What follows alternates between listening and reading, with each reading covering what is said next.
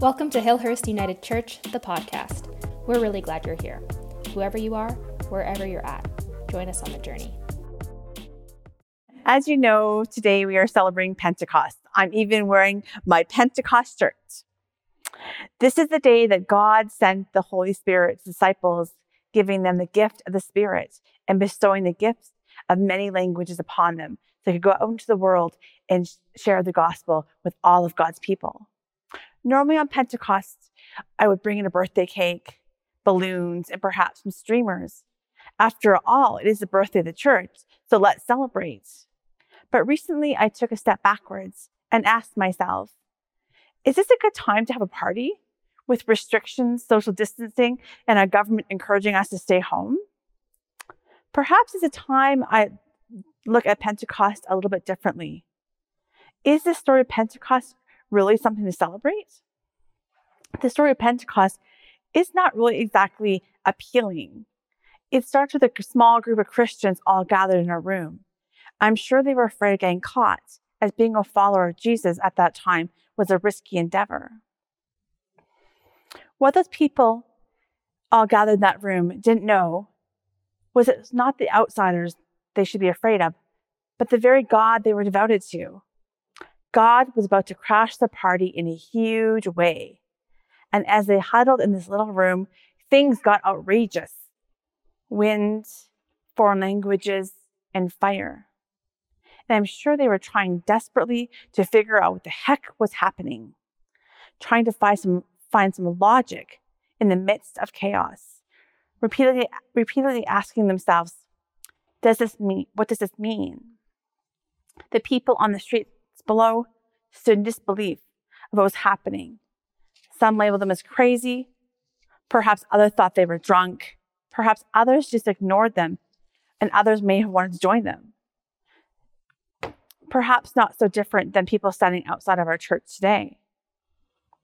And the people in the room, the very people that God decided to send the Spirit to, were doubtful, confused, and embarrassed to be seen as part of this crazy mess. Now, I'm a big fan of the Netflix show The Crown.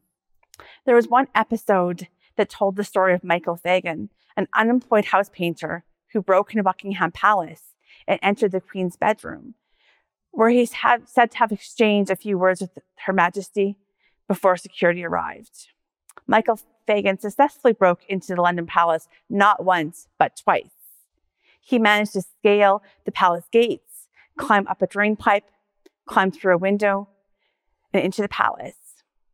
The first time, in June 1982, he wandered around and left without being caught. The second time, a month later, he found Her Majesty sleeping in her chambers and was apprehended by authorities.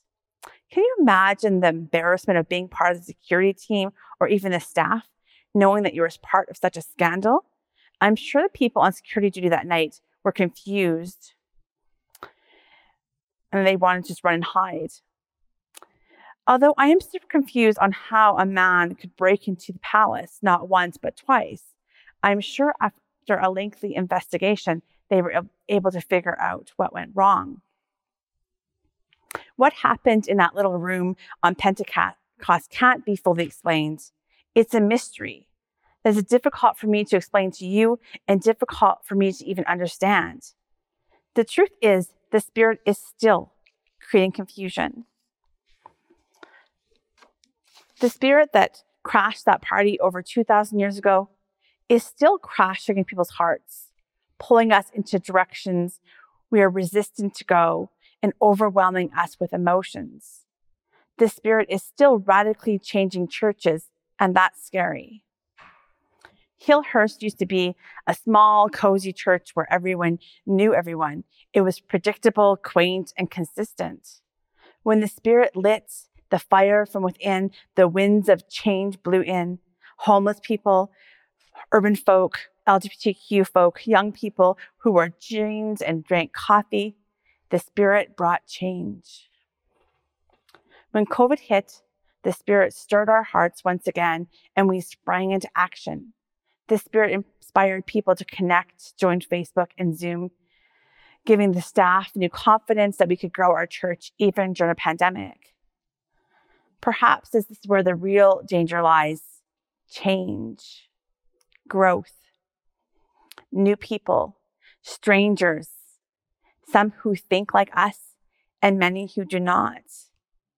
Like the birth of the church, the Spirit brought a whole bunch of people together from all walks of life, and that can be scary. The Spirit's work is not to keep the church in a constant joyful state, but rather a continual transformation. This process is painful and often messy. As we heard in Romans 9, Paul says, creation groans in labor pains. The gift of new life is beautiful, but it emerges out of struggle. The constant, this constant transformation reminds us that God is not yet finished with the world, not finished with the church, and not finished with us. In the United Church Creed, New Creed, it states, We believe in God who is created and is creating. Like the earth is always repairing and renewing itself, the Spirit is always repairing and renewing us. Now, we've just heard that the Spirit plays a huge role in building and transforming the church, even Hillhurst. But what role does it play in our lives? The Spirit is unifying, it brings us together. It stirs something up within you and me, encouraging us to go to church, encouraging us to go to spiritual nurture, to go to yoga, to pray. It encourages us to feed our souls, to connect with God and others, and it brings us together. Think about what made you walk through the doors of Hillhurst or log on to our service for the first time. Was an invite? A feeling? This was the Spirit nudging you. The Spirit calls us to stand up and be counted, to speak up against injustices in the world. Since COVID, here in our own country, Asian persons, including women and seniors and children, have been violently attacked and verbally assaulted by hate mongering, irrational, ignorant racists. According to recent news reports, racially motivated hate crimes against Canadian Asian community has spiked over 180%. So it is the spirit of Pentecost, the Holy Spirit, the living spirit of Jesus that is calling us to be the voice of justice among the just. You might not know this about me, but one of my passions is intercultural ministry. Intercultural ministry is a call for all churches to be more than just affirming or inclusive. It's about radical wel- welcoming that calls all of us to change. Intercultural ministry invites us to evaluate who is present at our churches and who is missing. It calls us to empower those whose voices have not been heard, to lead us into change. We can do this by learning and opening our hearts to be willing to change the way we view others, noticing everyone's differences and accepting them just the way they are. Why? Because we are all interconnected. We are all part of creation. When we work for change, it benefits us all inside and outside of the church. Activist and writer John Dear writes When we receive the Spirit, we refuse to stay behind locked doors and live in fear. We refuse to defend the way things are. Our hearts will be tender towards the claim of the poor. Even our enemies will be puzzled over the loving openness to them. We will put away selfishness and greed. Yes, the spirit is dangerous only because we don't want to feel it. It threatens to uproot us from our attachments, our small, small, cozy churches, our beliefs, and sometimes even our environments. Lastly, the Spirit gives us hope. The Spirit gives us in spite of hope. I will plant flowers in spite of impending snow.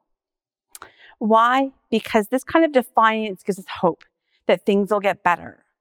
Like planning a vacation in the middle of a pandemic, it keeps us going. When the Spirit descended on that little room so long ago, giving the gospel a new voice, the voice of many languages, so it could be spread all over God's creation. It was overwhelming, confusing, and mysterious. Was this task so huge is incomprehensible to humans? Yes, but not to God. Thus, Pentecost is a day to remember that with God, anything is possible. Pentecost is a day full of joy and hope, and that is a reason to celebrate. So, as I reevaluate how I feel about Pentecost, I will claim that Pentecost is one of my very favorite holidays in the Christian church. It's a day for a birthday party, a day to celebrate transformation, unification, and hope. It's a day of wonder and curiosity. It's a day that reminds us that we are called to action. Pentecost reminds me that God blew and is blowing the breath of life upon all of God's people. Pentecost Sunday calls me back to be a modern disciple of Christ whose purpose is to love and serve the world. Amen.